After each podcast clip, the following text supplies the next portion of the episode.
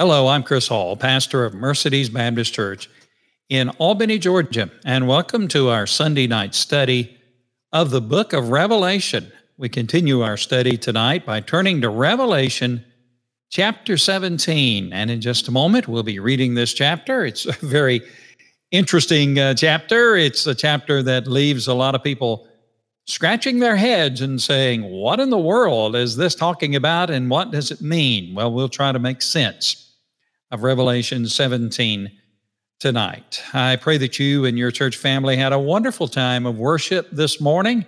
We at Mercedes Baptist Church had a marvelous time this morning in joining together, praying with one another, lifting up those great hymns of the faith, enjoying uh, special music.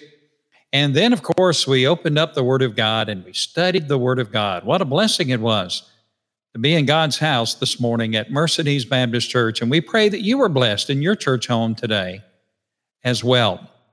If you're looking for a church home, we'd love to invite you to come and be with us at Mercedes Baptist Church. We're located at 2623 Moultrie Road in Albany, Georgia. Just Google it and you'll find us. Uh, we have a beautiful building, beautiful facility. But more importantly, we have wonderful people people who love the Lord, people who love each other people who really want to serve our God uh, in these days. And I know that you'll find a warm welcome at Mercedes Baptist Church for you and your family. So I invite you to come and join us next Sunday as uh, we worship the Lord. But tonight we continue our study in Revelation chapter 17. And in just a moment, we're going to read all of uh, this very interesting chapter. We're deep into our study now, the book of Revelation. We're winding our way toward the final verses. And it's been a blessing to uh, study the book of Revelation. I pray that it has been an encouragement to you in your walk with the Lord. That's the purpose of our studies. And so uh, I pray that you've been blessed as we've opened up the final book of the Bible. And uh, we'll continue our study until the very end when Jesus comes again and there's a new heaven and a new earth. But tonight, again, we turn to Revelation chapter 17. And uh, before we read those verses, let's do go to the Lord in prayer. Heavenly Father, we thank you for a good day today. We thank you for a blessed day today. I pray now that uh, you will be with all of those who are in need today, those who are sick, those who are suffering. We pray for them. We ask you to bless them and draw near to them and meet their needs and give them health and healing. We pray, Father, for our nation, for revival and for renewal. We pray, Father, that you will strengthen us and help us every day to love you in a greater way and to serve you in a greater way. Thank you for who you are and thank you for all that you do for us. In Jesus' name, amen. In our lesson today, we turn to Revelation 17. Now, in this chapter, and it's a very interesting chapter, a little bit confusing as you uh, read it uh, at the beginning, but we're going to use the uh, keys of apocalyptic language to understand what chapter 17 is really talking about.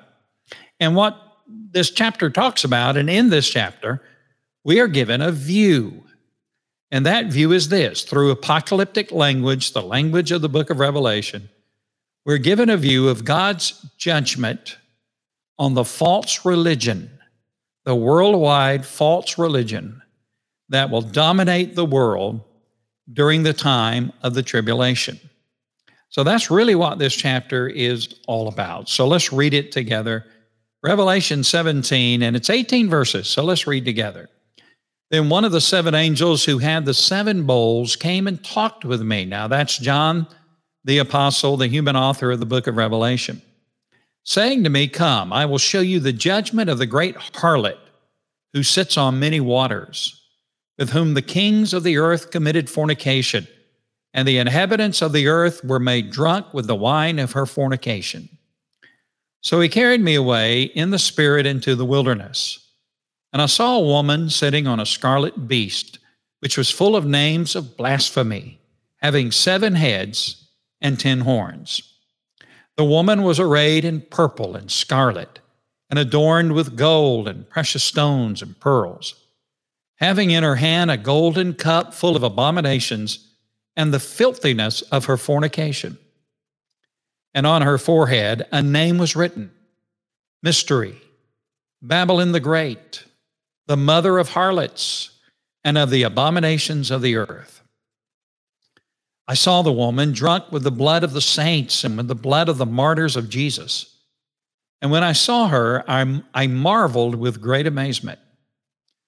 The angel said to me, Why do you marvel? I will tell you the mystery of the woman and of the beast that carries her, which has seven heads and the ten horns.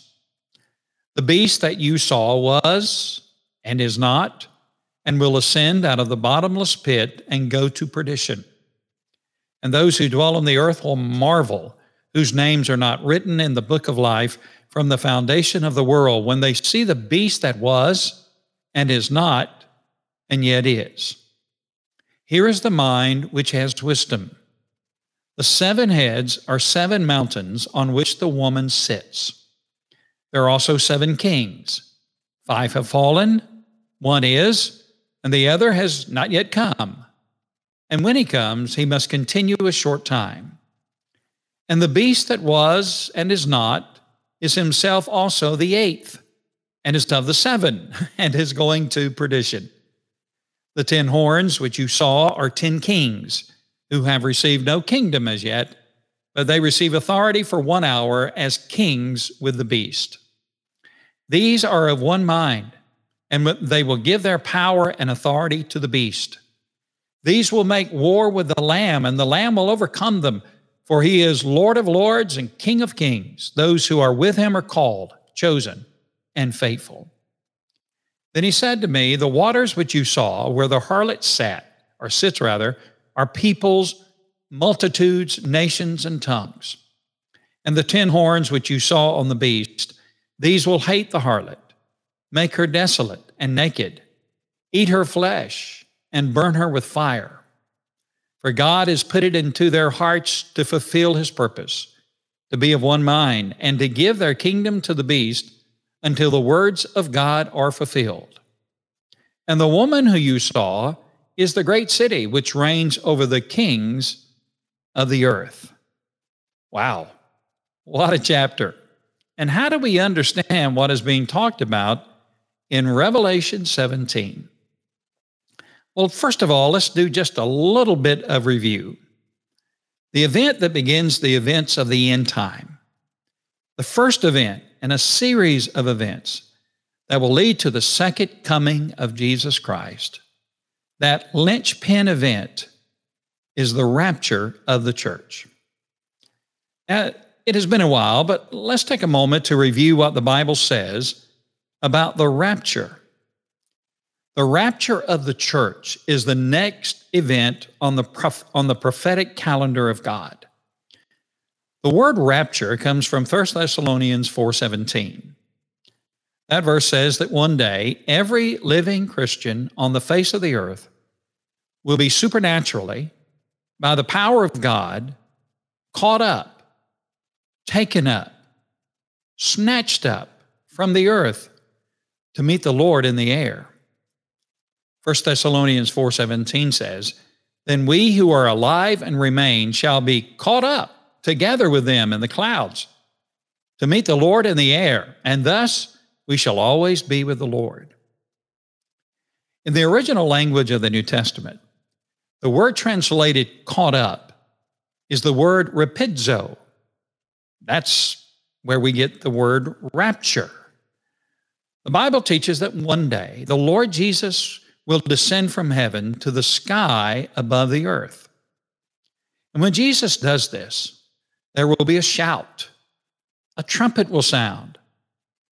And then the bodies of every believer in Christ who has died to that point, those bodies that were left behind when their souls went to heaven, the bodies of those believers will be re- resurrected, rematerialized, remade, reformed.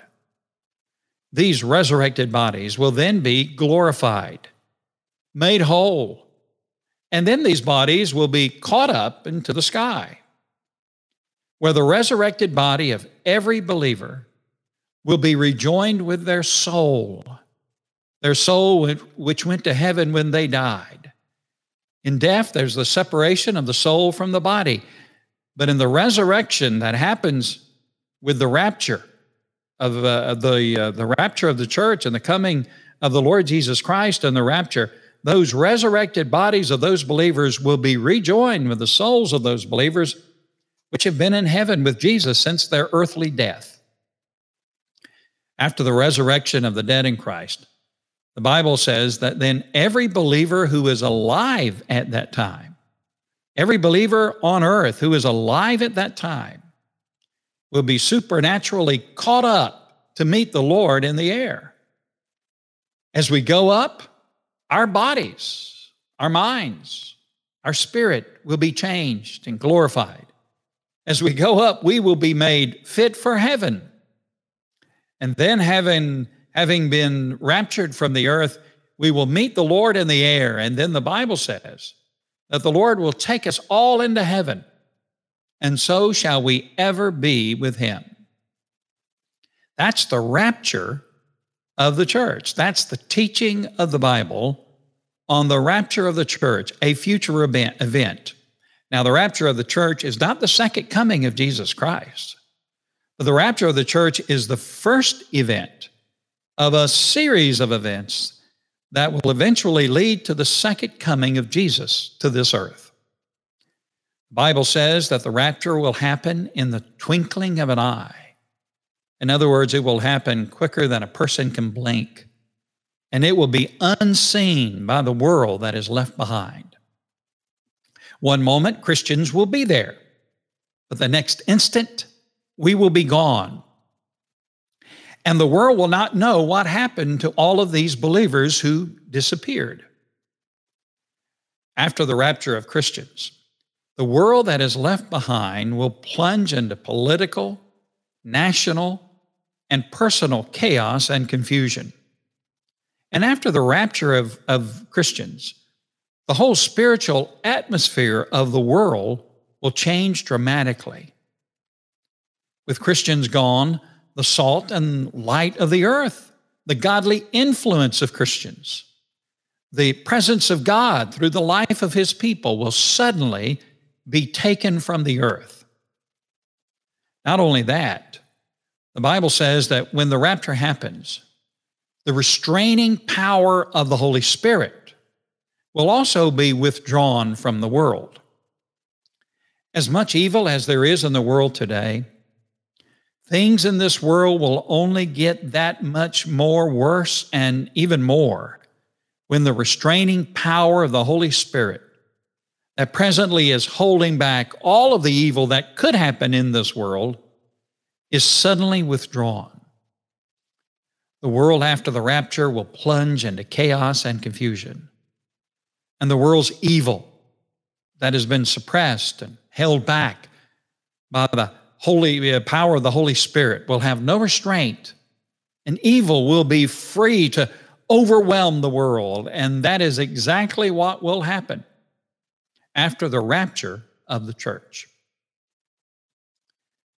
after the rapture of the church, after the rapture of true Christians from this earth, eventually, as the world tries to understand and recover from the great disappearance of Christians, one charismatic and dynamic man will emerge who will seem to have all of the answers to the problems and the, the questions of the world. That man, the Bible identifies as the Antichrist. The Antichrist will emerge he will become a powerful figure sometime after the rapture of the church. It will seem as if the Antichrist has been sent by God, and he will claim that he himself was sent by God to help the world in the aftermath of the disappearance of all these Christians. But the Antichrist will explain, the rapture with a lie like this Listen to how the Antichrist probably will explain the rapture. He will come before the world and he will say, God has done a great service to mankind. He has taken out of the world all of those people who were hindering mankind from achieving unity, hindering mankind from advancing to become all that mankind can be. Now that these false followers of God have been judged and taken out of the world, taken away by God. Now's the time for the world to come together. Now's the time for the world to advance in unity. And the lost world that is left behind after the rapture of the church will believe every word that the Antichrist says. Eventually, the Antichrist, who will be controlled by and eventually possessed by Satan himself, will become the ruler of the world that is left behind after the rapture. Now, the Antichrist, and we don't know who it is or who it may be, the Antichrist will be a charismatic and dynamic leader. He will be an extremely intelligent man. At first, the Antichrist will appear to be very kind and compassionate, a very benevolent leader, a charismatic leader. His true demonic and satanic nature will not be fully revealed until the middle of what the Bible calls the seven years of tribulation. The Bible teaches that the seven years of tribulation will begin sometime after the rapture of the church, when the Antichrist, as by then the leader of the world, the ruler of the world, the president of the world, when the Antichrist signs a seven year security treaty with the nation of Israel. Finally, he will declare that the Middle East crisis has been solved. It's just another sign of how mankind can advance now that all of those so called Christians have been taken away by God. But that's when the time of the tribulation will begin, when the Antichrist signs that seven year treaty with the nation of Israel. During the seven years of tribulation, and we have studied uh, those years in our study of the book of Revelation, during the time of the tribulation, God's final judgment on a world in rebellion against Him will fall upon the earth. It will take seven years. God will take seven years, and He does that on purpose. Because even while God is bringing judgment upon the world, He continues to offer grace and mercy. Even though at the beginning or after the rapture of the church, there will be no Christians upon the face of the earth, People will be saved during the time of the tribulation. People will be saved after the rapture of the church. So, after the rapture of the church, the Antichrist will ascend to that, that place of power over the lost world. And he will sign that seven year treaty with the nation of Israel, which begins the time of the tribulation. Now, after the rapture of Christians, the false religions of the world, all of the false religions of the world, under the urging and under the leadership of the Antichrist, will come together. They will join together. Again, the Antichrist will say, We must unite in unity for mankind to advance to the level that God would have us to advance. And we can now that these so called Christians are no longer on the earth. The, the false religions of the world will come together and they will work to set aside their differences and come together to form a world religion, one world religion, an amalgamation of all of the false religions of the world. Antichrist will say that for the sake of world unity, for the sake of the advancement of mankind, the religions of the world need to become one. We don't need the lines drawn, he will say, that separate people. Religion has separated people for centuries and centuries and centuries.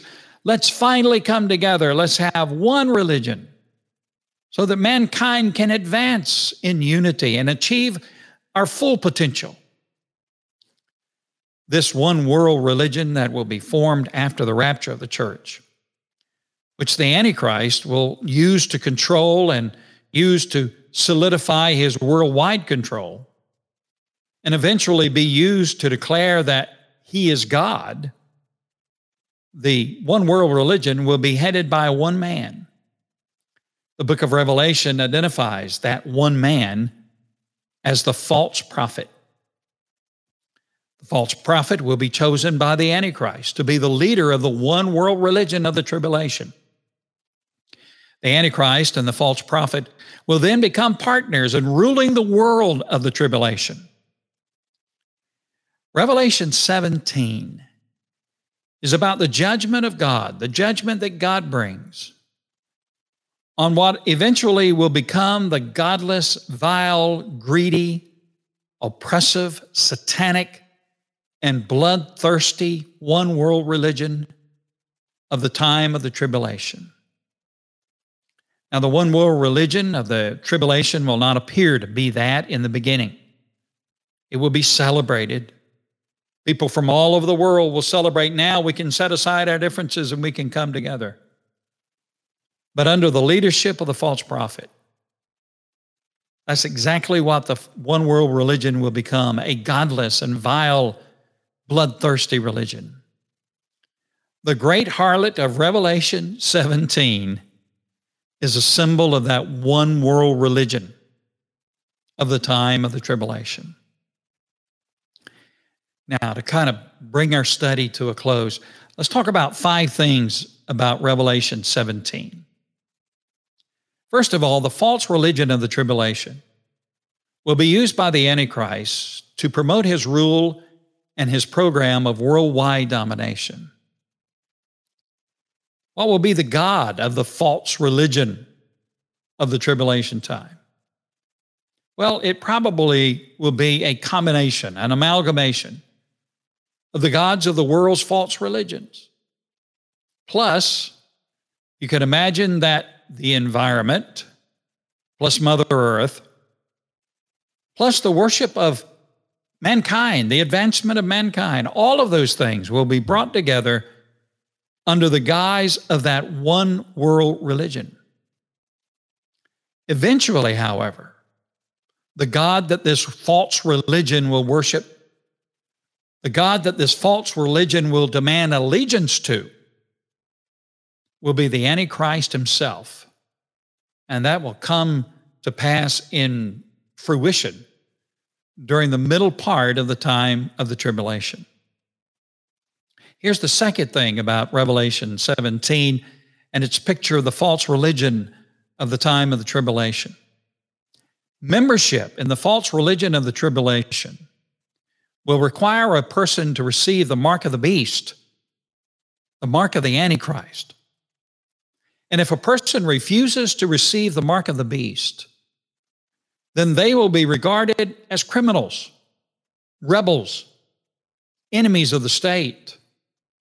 If a person refuses to receive the mark of the beast, they will not be allowed into the religion, the one world religion of the tribulation, and they will not be allowed to buy or to sell, to have a job, or to make a living. In the end time, not to have the mark of the beast will be a death sentence. Revelation 13, verses 16 and 17 says that it is the false prophet. It is the head of the false religion of the tribulation that causes all, both small and great, rich and poor, free and, and slave, to receive a mark on their right hand or on their foreheads, and that no one may buy or sell except one who has the mark or the name of the beast or the number of his name. And so, membership in the false religion of the time of the tribulation will require that, that a person receive the mark of the beast. And if you don't receive that mark, then you're shut out of all the economy that you can be a part of. You basically lose everything. And you become a target of the state, the, the, the government of the Antichrist, and the, the religion, the one world religion of the time of the tribulation. Here's the third thing from Revelation 17 the false religion of the time of the tribulation will amass great wealth, not to be used for the good of people, but the, the false religion of the time of the tribulation, according to Revelation 17, will amass great wealth to make its rulers and to make the Antichrist rich beyond imagination. During the time of the tribulation, You will either be rich or poor, there'll be no in between. It would not be hard to imagine that a worldwide tax on countries, corporations, businesses, and people will be levied by the Antichrist to support the one world religion of the tribulation. And the riches that are amassed by that one world religion will not go to help people, will not go to benefit people, but it will go to make the Antichrist and the leader, leaders of his government rich beyond imagination. Here's the fourth thing that is true about Revelation 17 and this picture of the judgment of the false religion of the tribulation time. The false religion of the tribulation will lead and sanction in the persecution of tribulation believers, those who come to Christ during the time of the tribulation. Again, in Revelation 17 6, John wrote this. He said, I saw the woman, the false religion of the end time, drunk with the blood of the saints and with the blood of the martyrs of Jesus. Not everyone in the tribulation world will follow the Antichrist. The Bible says that many people, under the influence of the two witnesses, under the influence of the 144,000 evangelists from the nation of Israel, a redeemed nation of Israel that begins to witness for Christ. And all of the Bibles and the teaching and the witness left, left behind by the raptured uh, by raptured believers because of all of those things under the influence of all of those things multitudes of people will be saved during the time of the tribulation. Many of those probably most of those who are saved during the time of the tribulation will be hunted down and killed by the forces of the Antichrist and the false religion and the false prophet. The Antichrist will say, We must hunt these people down. They're trying to take us back. We have been rid of those people now by God, but here comes more of these people. We have to get rid of them for the good of mankind, he will say and for the unity of the world. Here's the fifth thing that is true from Revelation 17. The headquarters of the false religion of the tribulation will be the city of Rome in Italy. Revelation 17 9. Here is the mind which has wisdom. The seven heads are seven mountains on which the woman sits. This is a reference to the city of Rome, built on seven hills, a clear reference to the city of Rome in Italy. So, the headquarters of the false religion of the world uh, of, of, during the time of the tribulation will be in the city of Rome. Here's another thing that, that we can find, another, another thing that is true from Revelation 17 as the tribulation world faces the relentless judgments of God. The world, in fact, will turn on the false prophet and turn on the false religion of the tribulation.